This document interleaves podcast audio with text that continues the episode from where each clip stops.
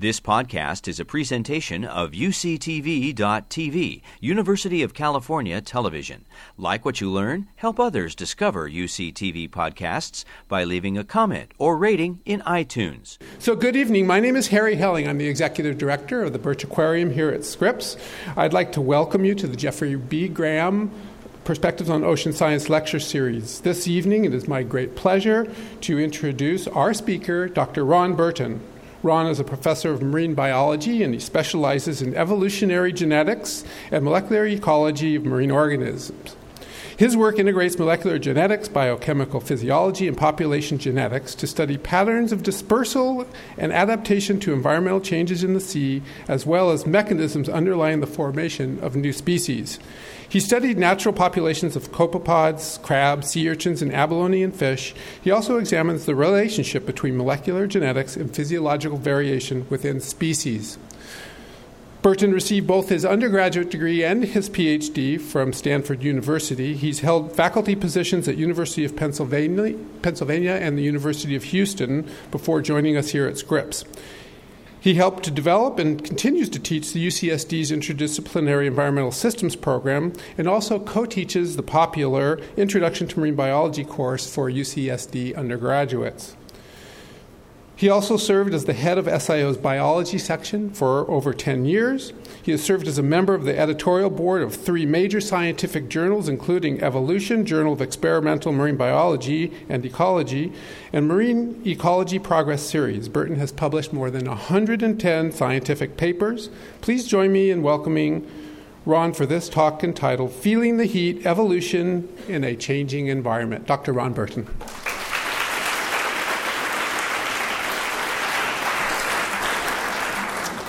Thanks very much, Harry. And thank you all for coming tonight. Uh, I've already uh, seen that I've changed the title of my talk, but the basic idea is the same. What I want to talk about tonight is the relationship between global warming, ocean warming in particular, and how uh, different levels of biology are affected by that warming. So there's a lot of uncertainty uh, in our predictions of what the climate is going to do over the next decades and centuries for sure. But what seems to be a sure thing is the climate right now is getting warmer. So whether you believe that it's warming very quickly or warming more slowly, it is clearly warming. And that warming has effects that are uh, broadly observed. So, for example, uh, the aquarium for a long time had an exhibit called Feeling the Heat. It was primarily focused on the physical uh, effects, the, the effects that we can see on the planet in terms of things like rising sea level, retreating glaciers, the opening of the Arctic, and so on. And it actually had very little to do with biology. And that bothered me because I'm a biologist. And so, as a biologist, you know, this global warming to me uh, is only really important if it's affecting biological systems.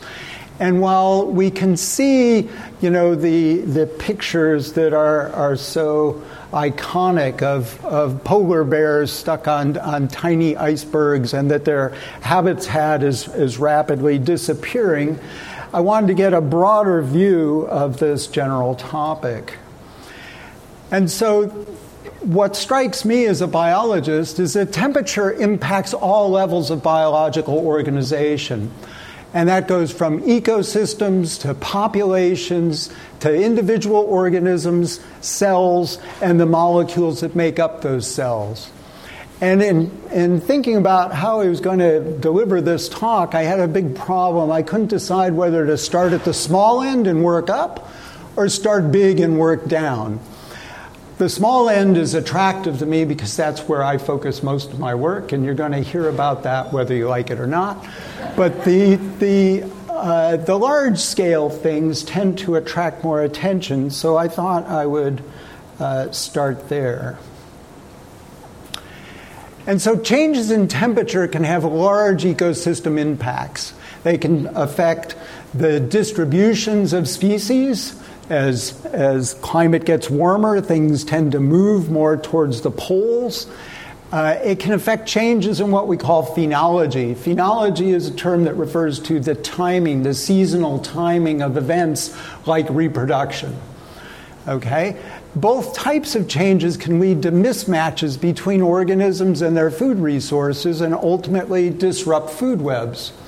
So, if an organism uh, changes its geographic distribution, it it's not always the case that the food organisms that it relies on show similar changes. So while it may need to change in order to satisfy its tolerance of uh, thermal regimes, uh, if its food resource stays behind, that's going to put it in an awkward position, to say the least. Similarly, organisms are reliant on, on prey and, and if their phenology changes, that can really mess things up as well. So, larval fish are often reliant on plankton blooms uh, for food resource. So, if uh, fish start spawning earlier and the plankton haven't made similar changes in phenology, uh, that could also disrupt the resources, the food webs. And of course, if we disrupt food webs, uh, that could ultimately impact the productivity of some of our important fisheries. So the question is these ecosystem impacts, it's easy to talk about them, but can I actually see them happen?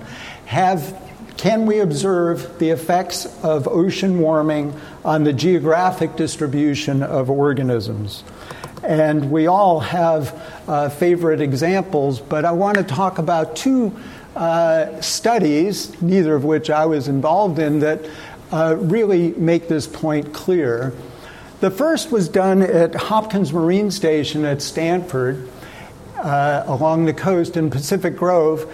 And the uh, interesting thing was because it's a study area for marine biology, there have been careful studies of the organisms living in the intertidal uh, in, done in the 1930s.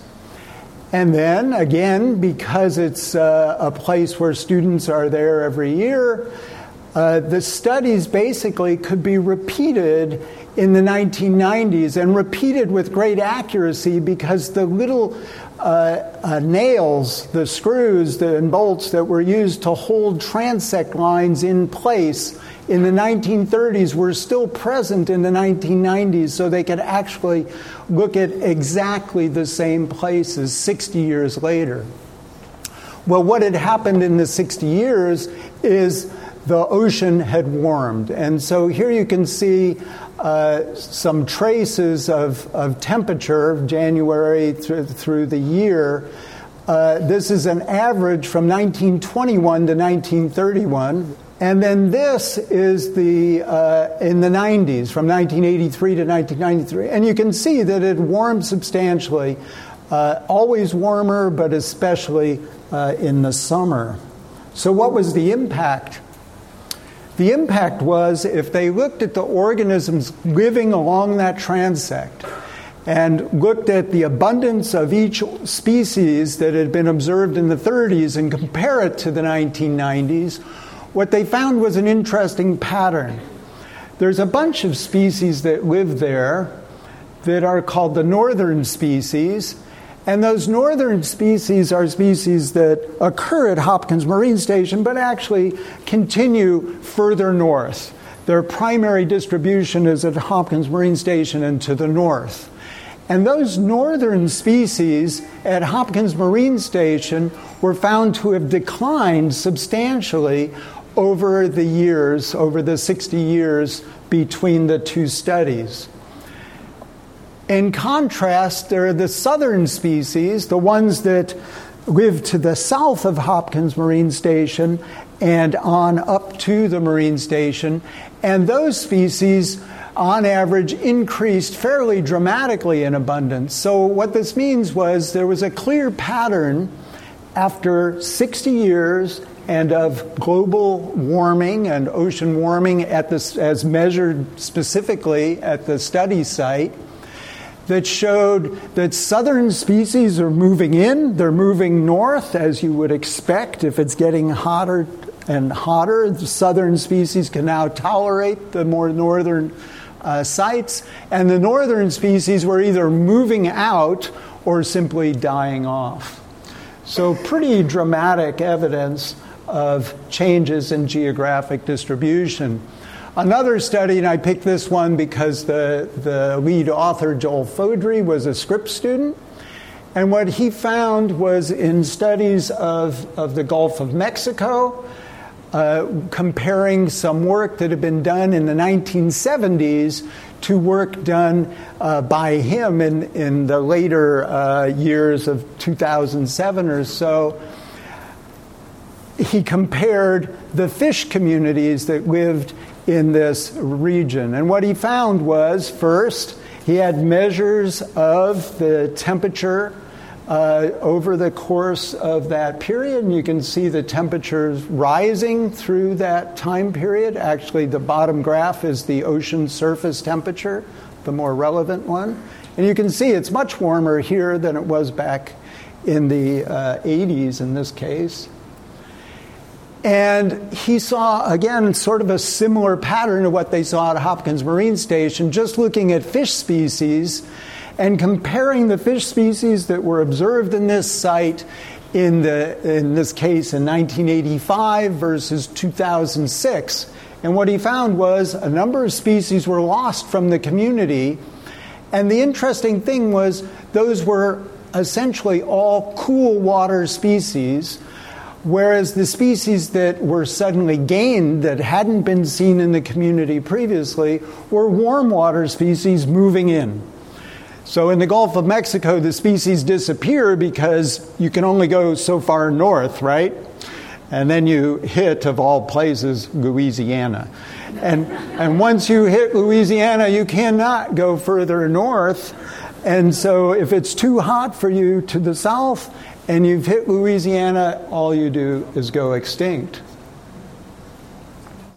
Well, we've started our own little study here off of the pier, and what, what my lab has been doing for the past six years, so not nearly enough time to see these sorts of patterns I've been talking about, is collect fish eggs off of the pier. So we go out weekly at the end of Scripps Pier and lower a net and raise the net and, and, then spill out what we collect. And looking specifically at the fish eggs, these are different uh, fish eggs here, and looking to see if we can find patterns with environmental temperature.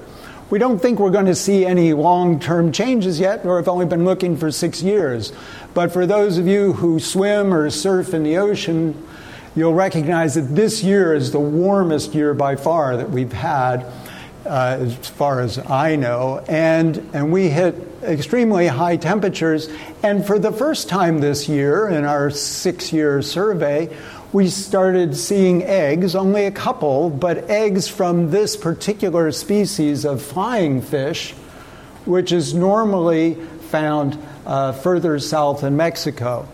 So, the interesting thing about looking at the eggs rather than just spotting the, the organism itself is the eggs indicate reproductive activity.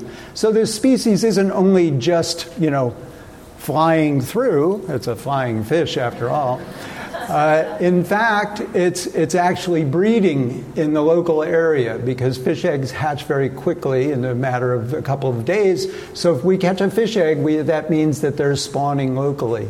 So, this is evidence of, of a, a fish species that may well be uh, shifting its geographic distribution in response to ocean warming.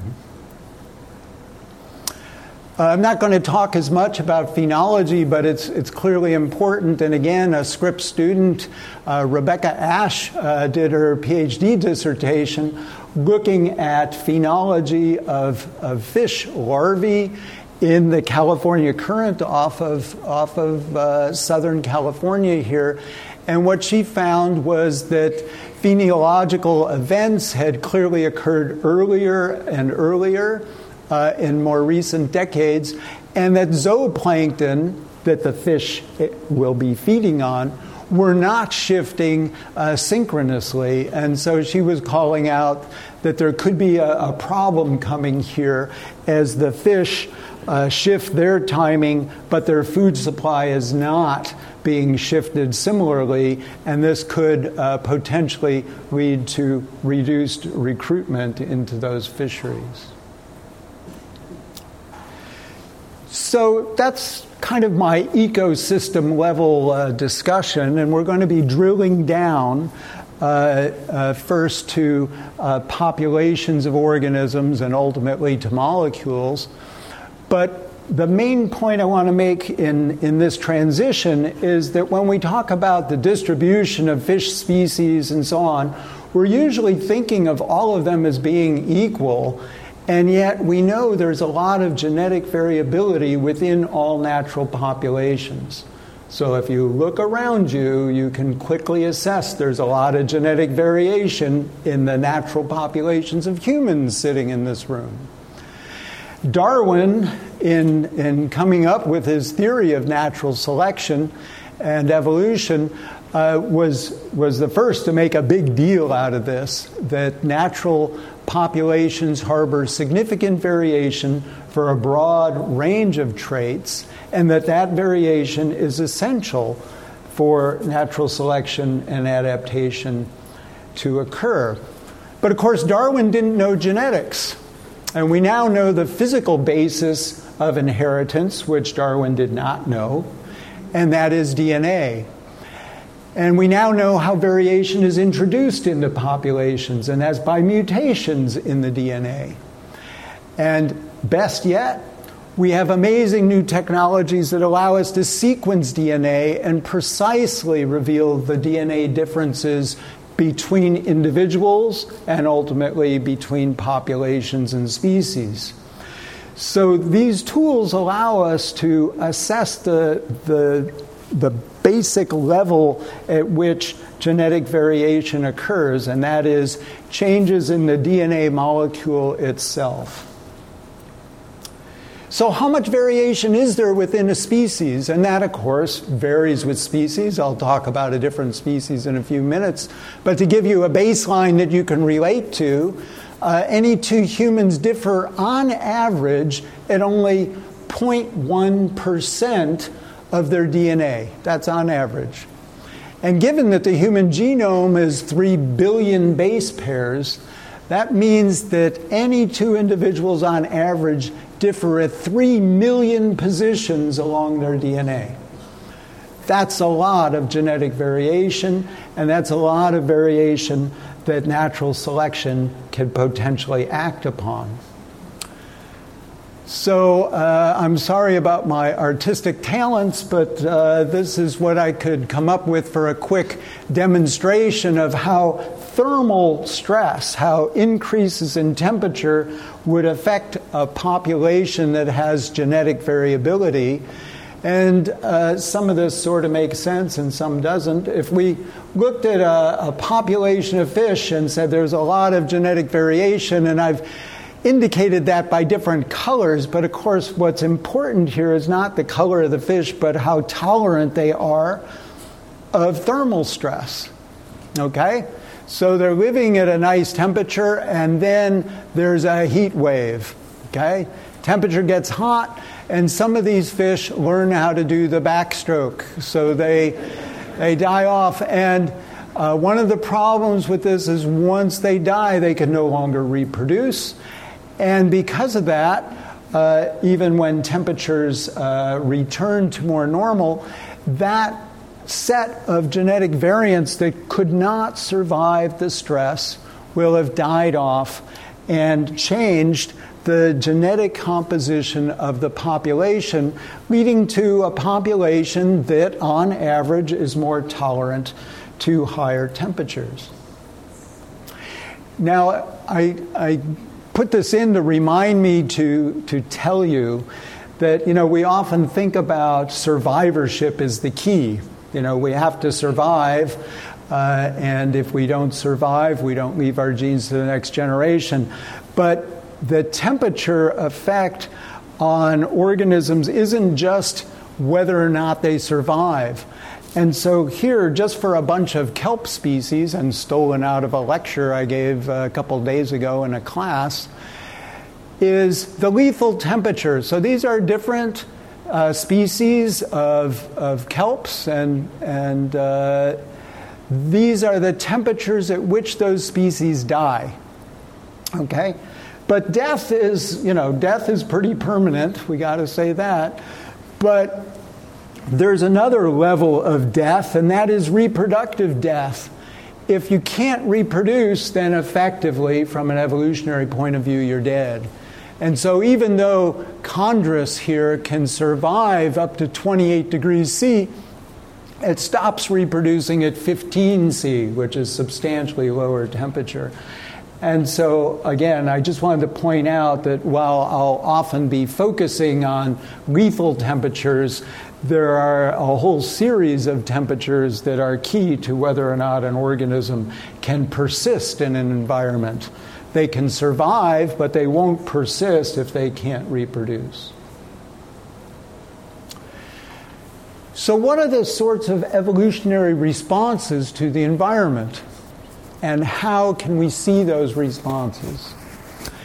And one approach, and the approach that we'll focus on today largely, is that we can look at populations of organisms that are distributed in different habitats that have different environments.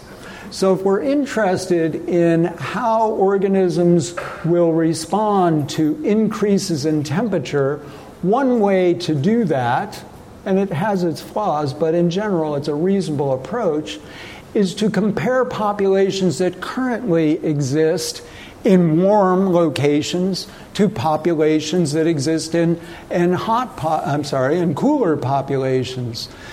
So by assuming that they've been in those locations for some period of time, what we're seeing is the evolutionary response of the organism to differences in temperature. Of course, along with temperature, when you compare two populations, you have to realize other things will also vary, but uh, we'll look focus on uh, temperature. A second way to assess whether organisms can adapt to the environment is more direct, and that is you can, for some organisms at least, bring them into the lab, expose them to a stress, killing a fair number of them, let the remainder reproduce, and go through that in several cycles, basically simulating what would happen in the natural environment. So, those uh, experiments are called experimental evolution. We're simulating what evolution would do, but we're speeding it up by applying laboratory uh, high stresses and so on. So, first, is there any evidence that we uh, actually have differences in thermal tolerance among populations of the same species? There's a lot of physiological work that goes on that compares different species that have different physiological uh, tolerances, but there's actually a little bit less work comparing populations within a species.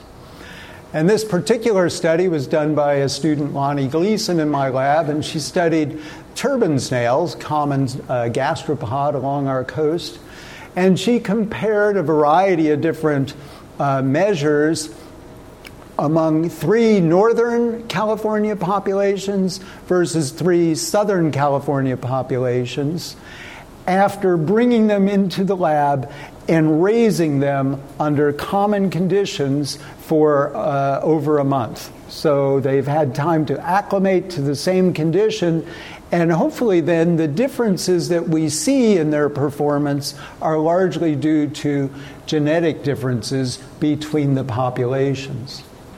And what did she find? Well, this is just a, uh, a graph of survivorship uh, following a temperature stress. On the bottom here, you can see the stress temperatures are up to 39, 40 degrees C. These animals live on rocks that become exposed at low tide, and with the sun beating down on them, they get quite hot. And what she found was that survivorship uh, at the different temperatures. I think I actually have this reversed. I do. So uh, forget the colors uh, because that'll screw you up for sure. The northern uh, populations, uh, which are circled in blue, correspond to the red uh, circle. Unfortunately, I did that wrong. Uh, but the point is, is there's significant difference between the populations in terms of their survivorship, with the northern populations much more sensitive to thermal stress than the southern populations. And we'll see if I get the circles right on future graphs here. The, most of the rest of the talk is going to focus on this a beautiful, beautiful organism okay, shown slightly larger than life size. This is a pair of, of copepods that are actually about a millimeter long each, okay? So these are tiny, tiny little things that live in high tide pools all along the North American coast from Alaska down into Baja. And because of what I said before, this makes it a neat study system because we can collect animals from Alaska that don't see the high temperatures that we see down in Southern California and Baja. Interesting, I lost a couple pictures here. The interesting uh, things about this organism and why I've uh, worked on it for now like 40 years is uh, that they're easy to collect in the field. You know, so uh, marine biologists, those of you who come and see other marine biology talks, you have to be impressed with the fact that we can go to the bottom of the deepest trenches and go all around the world and collect. I like to go to uh, the local beach, hang out, and collect in the tide pool, and then stop at the taco shop on the way back the animals restricted to the very highest rock pools. So, you know, there's sandy beaches and then there's rocky pools, and uh, these things are only found in the high rocky pools. There are need for doing evolutionary experiments and genetic experiments because they have a fast generation time. Uh, for a generation, takes about three to four weeks. They're easy to rear in the lab, which again makes them unusual among marine organisms, many of which are, are difficult to maintain in the lab. We can raise families of copepods in tiny little petri dishes. They have very broad physiological tolerances, as you might expect, because they live in the high tide pools where uh, temperature and salinity varies a lot. We'll talk specifically about temperature a little more in a minute and I already stated they have the broad range. So the populations live again on these high rock uh, areas and only in the highest pools. And then, if you're familiar with our coast, as I'm sure you all are, there could be long stretches of sandy beach where the animals don't occur, and then there'll be another rocky headland where they occur. And over the course of my mere 40 years, the one thing I can tell you definitively is those populations along the coast are strongly differentiated genetically. Okay? And we'll, we'll see the implications of that. Again, this is a very difficult organism to work with. You can see uh, here's uh, Alice, she's in the audience here uh, showing her skill at collecting copepods, which requires mastery of a turkey baster and a fish net. When a, a former postdoc in my lab, once he left my lab, he did his best work. That always seems to work that way. Uh, he did a study that's had a great impact on our, our work.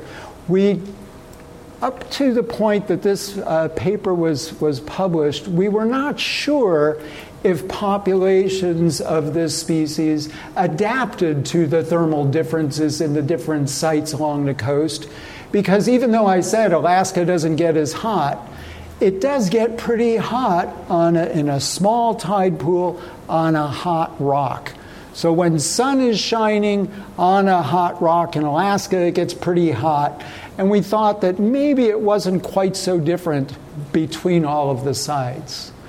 But what uh, Chris Willett did was he took populations from San Diego on up to Vancouver Island, brought them into the lab, reared them for a full generation under common environmental conditions, and then he tested them at different temperatures to look at survivorship. And what he did was these extremes. You'd think this is kind of crazy, in, in fact, to take an animal from 20 degrees, which is what we culture them in, roughly room temperature, and to put them into a water bath at 37 degrees for an hour and see who survives. But what he found was Southern California animals survive quite well. Anywhere from 70 to 90 percent of them survived this stress. As you got up to Santa Cruz and further north, survivorship dropped to zero. Okay? And, you know, nobody believes this when you first see it. So we've reproduced these results multiple times uh, in various ways using different assays and so on. And we can say it's very clear that there's a difference in these populations thermal tolerance. And the differences persist over generations. So we bring these into the lab, and like I said, the generation goes uh, every month or so, and they've been in the lab for six months or more. And if we test them again, they still show these differences in thermal tolerance. Now, is it silly to test these, these animals at 37 degrees? I mean, we know the seawater here, even you know, when it gets hot, doesn't go to 30 degrees. Okay? Well, what's going on in the ocean versus what's going on in a tide pool can be quite different. And a student of mine, Reggie Blackwell, pictured here, used these little temperature loggers. They're literally the, the size of a nickel or so. And you could embed these into pools that you know have the animals living in them and they'll record the temperature. We had them set up to record the temperature every 20 minutes for a full year. He had to replace them a couple times over the course of the year. Think they can only go for about three months, okay, on their memory. And what we have here are the traces between Santa Cruz.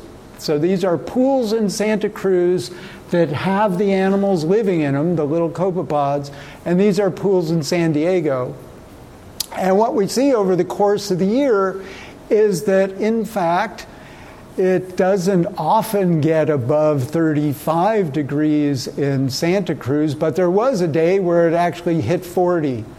Okay? This is one day across the entire year. You can see uh, in the winter it's obviously colder, and then during the summer we get some days where the peak temperature can be quite high. The other thing you can see is how much the temperature changes in these pools over the course of a day. We can easily see 20 degrees C variation across a day. Now, in contrast, this is San Diego, and you can see the number of times that we exceeded 35 and actually hit 40. There were four different times when we hit 40. This time it was a couple days in a row. So it is, in fact, true that pools in Southern California see more heat stress than Northern California, and they see heat stress that's not too dissimilar to what Chris Willett was putting these animals through, which is moving them from 20 degrees to 35 degrees. In fact, some of these animals see from 25 degrees to 40 degrees in a given day. So the fact that the populations differ, I'm just going to back up, at that temperature is actually ecologically relevant.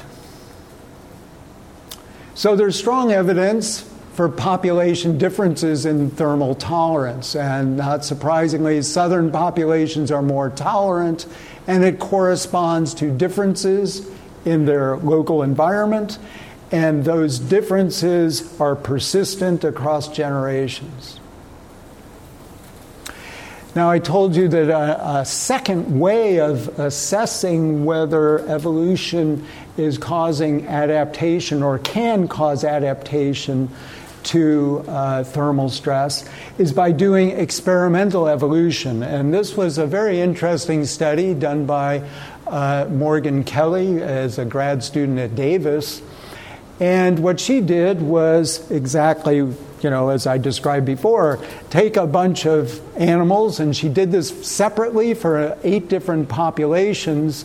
Take a bunch of animals, expose them to uh, high temperature, high enough that actually kill 50% of the animals, let the remaining animals reproduce, and then put them through the same treatment again, killing off 50% each time, and each time raising the temperature slightly uh, to attempt to make the animals more tolerant.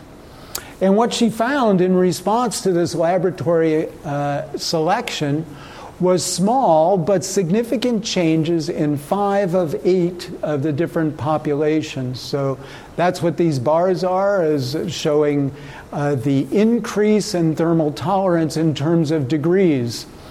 And so these that are showing a big response are showing that in five generations, the uh, tolerance of the animals increased by half a degree.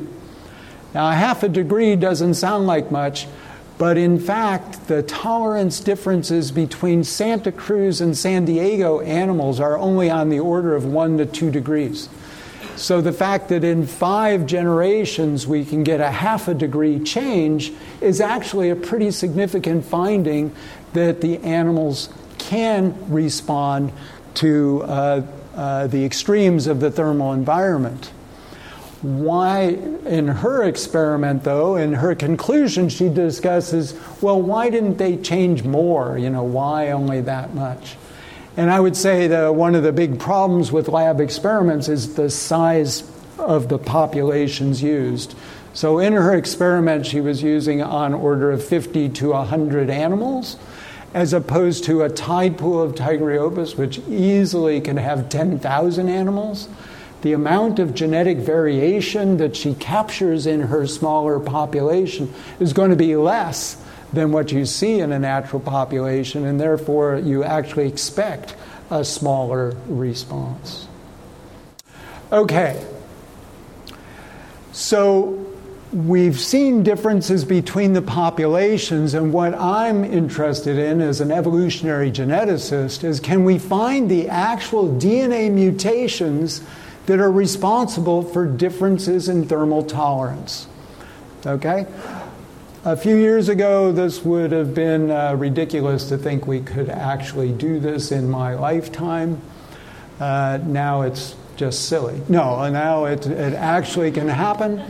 And the good news and the reason why we can approach this is that just this year we've published, uh, my lab, along with a couple colleagues, published the full DNA sequence of the Tigriopus genome and found that it's 200 million base pairs, okay? Smaller than human, right? Human is 3 billion.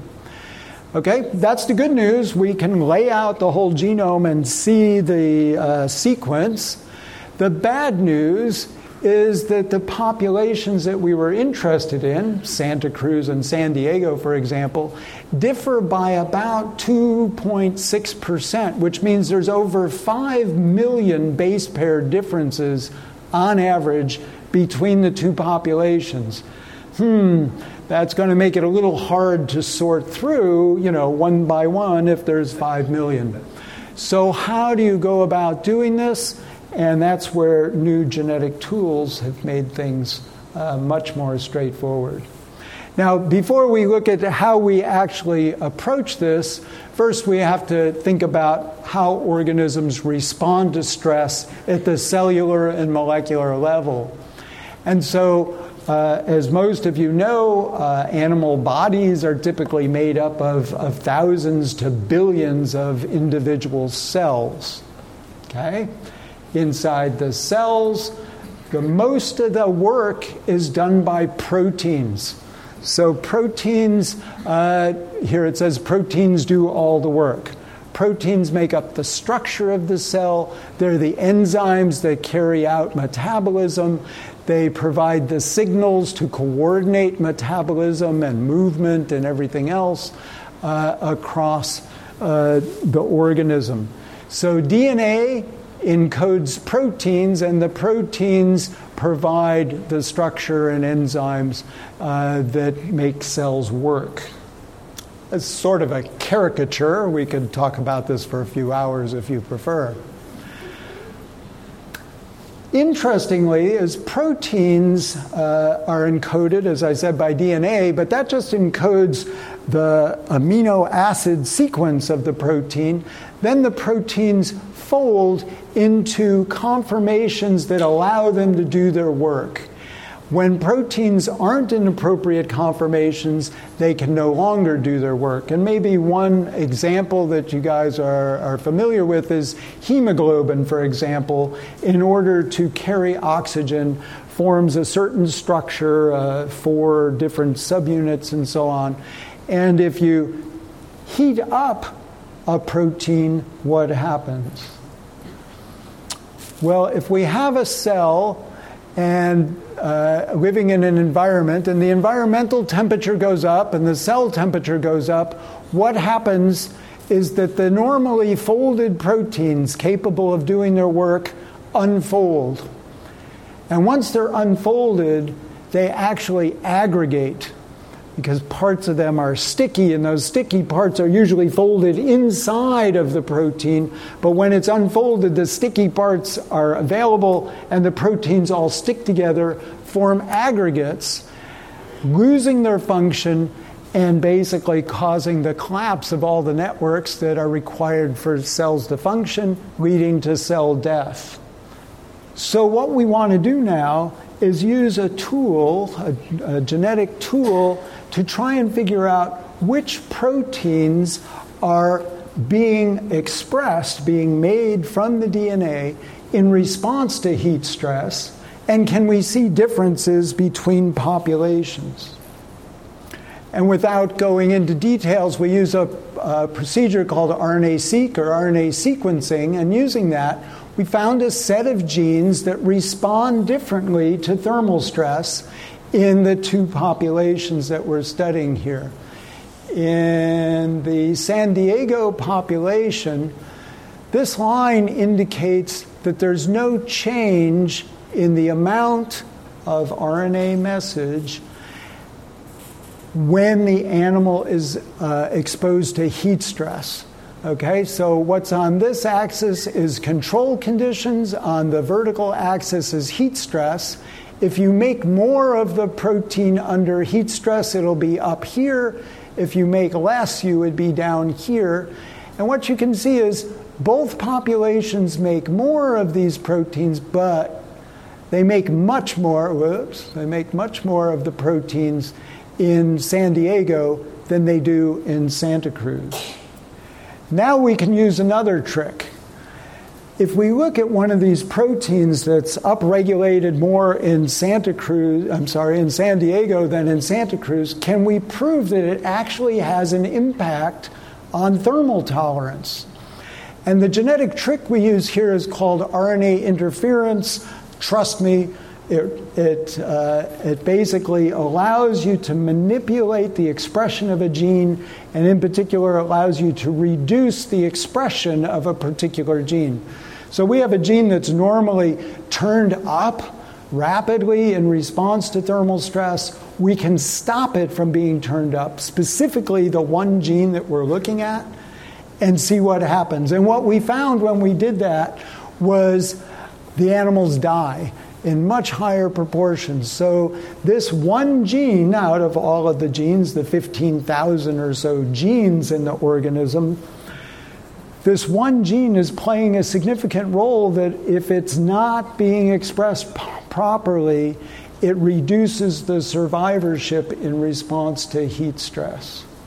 And the gene is called HSP for heat shock protein beta 1. And what it does is it acts to prevent the aggregation of unfolded proteins. It actually binds the unfolded proteins, preventing them from aggregating, and allows them to refold or be removed from the system. Okay? San Diego animals make more of it, and they survive better than the Santa Cruz animals. Now, can we find the DNA changes that result in the higher expression of this heat shock protein in San Diego? And the way this gene and most genes are regulated is there are proteins called transcription factors that bind uh, sites called promoter sites that allow you to begin the expression of the protein of interest. So, this transcription factor only binds a specific sequence, okay? If the sequence is wrong, it doesn't bind as well. And if the transcription factor isn't binding well, you don't upregulate the production of the gene. So we can examine the binding sites from the different populations, and what we find is they actually differ. So, San Diego versus Santa Cruz, there's two different binding sites, and each of them differ by one base pair. And a set of experiments done in the lab by grad student Poor, who I believe is here tonight, showed that the San Diego binding site is the better binding site for the transcription factor and leads to higher expression of the gene.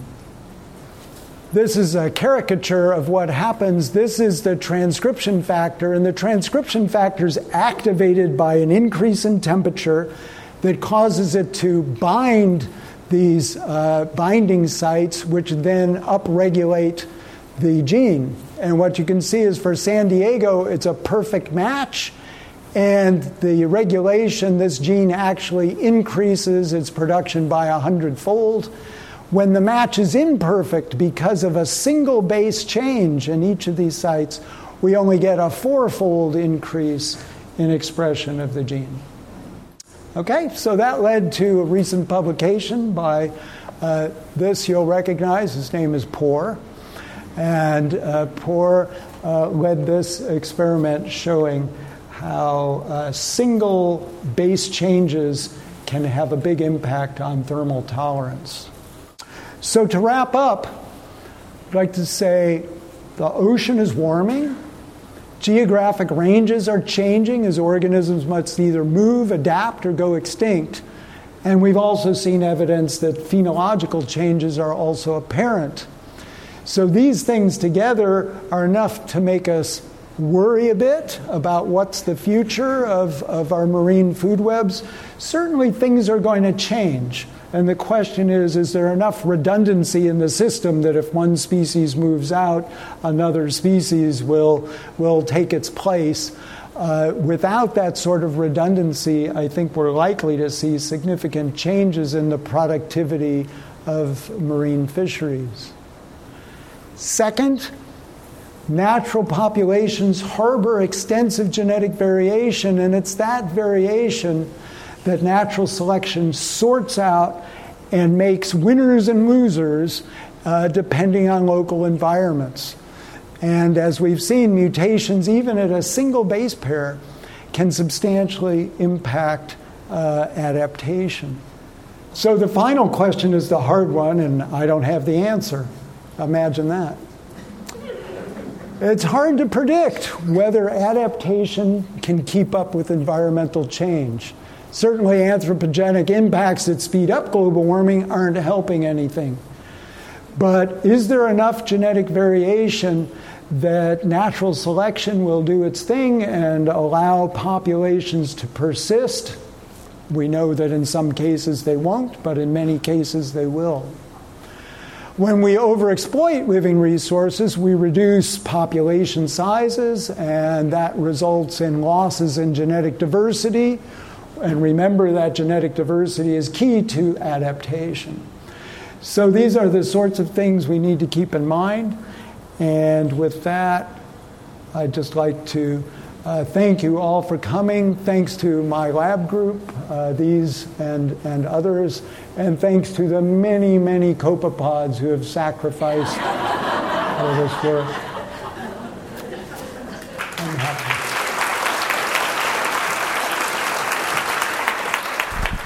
Have you tried seeing what happens if you lower the temperature? Uh, we haven't worked on that, um, but there, there has been some work even on the same species that I, I work on, uh, dealing with what genes are responsible for cold tolerance. The animals do get cold in Alaska, that's certainly an issue. The pools can actually uh, ice over, and that could be the opposite sort of stress, but I haven't worked on that myself. So, a question just to reconcile two ideas. Uh, my layperson's understanding is that warmer climates, at least on land systems, uh, provide greater species diversity than do more polar regions, let's say.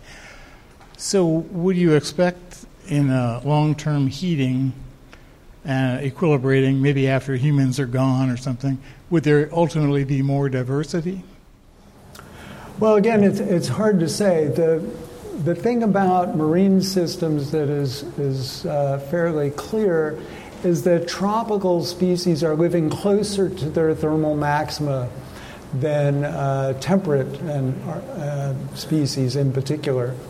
And so, as the climate warms, uh, there is concern. I mean, we see coral bleaching as a good example of that corals seem to be living quite close to their thermal maxima in a lot of places. And so, uh, as temperatures increase, if corals disappear, corals are the substrate for one of the most diverse marine communities for sure, uh, then we might expect diversity to decrease. But all is not lost. Uh, a number of colleagues have been looking in coral reef systems they go to places, you know, there's extensive coral reefs, but there are areas that get exceptionally hot on the same reef as they've been, you know, studying bleaching and all that. And uh, there's corals living in those places that are too hot for corals to be living. Go figure.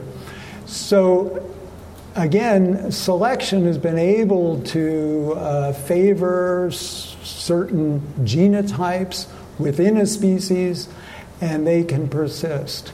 Now, as far as your question, were you asking about whether diversity will get higher further north, or just diversity in general? Uh, it's not obvious to me that diversity will increase. The only uh, thing that might lead to that sort of uh, scenario is the fact that uh, global warming and is certainly due in large part to increases in carbon dioxide in the system. Carbon dioxide, you know, uh, while it turns water more acidic and all that, is also, you know, required substrate for photosynthesis.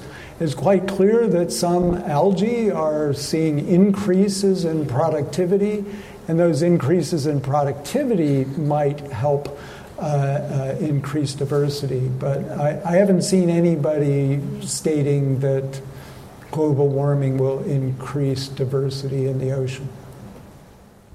Okay, so we have a couple of more people that are going to ask questions, and then uh, then we'll be a little bit out of time. Sir, did you want to ask oh, a question? Well, I think I forgot it. What about a- adaptation? Won't, won't the uh, species just adapt to a new environment over time? Yes, within limits. So species will adapt to their environment provided that there's genetic variation within the population to get you there. So, you know, if we required uh, three arms in order to survive in some environment, we would not adapt to that because we don't have genetic variation that would allow us to have three arms. There's, I'm sorry, new mutations coming. Ah, yes. Well, that's, that's certainly true. Yeah. Um, but those species usually that are moving in, there, there's two ways that can happen. One, they're increasing their range and becoming globally dominant, or they're moving from some habitat that they can no longer survive in. So uh, that's why we say organisms need to either move, adapt, or die as the environment changes. So uh, the adaptation part is the part that I'm most interested in because that's, that's what evolution is all about.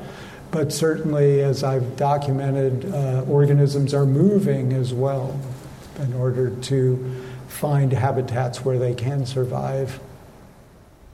Okay, so one last question. Um, I was just wondering in the future, I um, you previously mentioned that um, with the copepods, there the population of the Vancouver Islands were way less resistant to higher temperatures than the populations in San Diego. Have any uh, research has any research been done to see if those two populations together produce viable offspring? Like at, at what point in time does it divert to a different species? Yeah, yeah. Well, that's my whole other research career. Uh, that, that, was my guess. That was my next guess. It, thanks for the lead-in, and the, this this talk will continue now for another two hours. that was my hope. That was my hope, yeah, actually. Yeah. Uh, we do know that Vancouver Island will interbreed with the other populations. In fact, almost all of these populations will interbreed in the lab.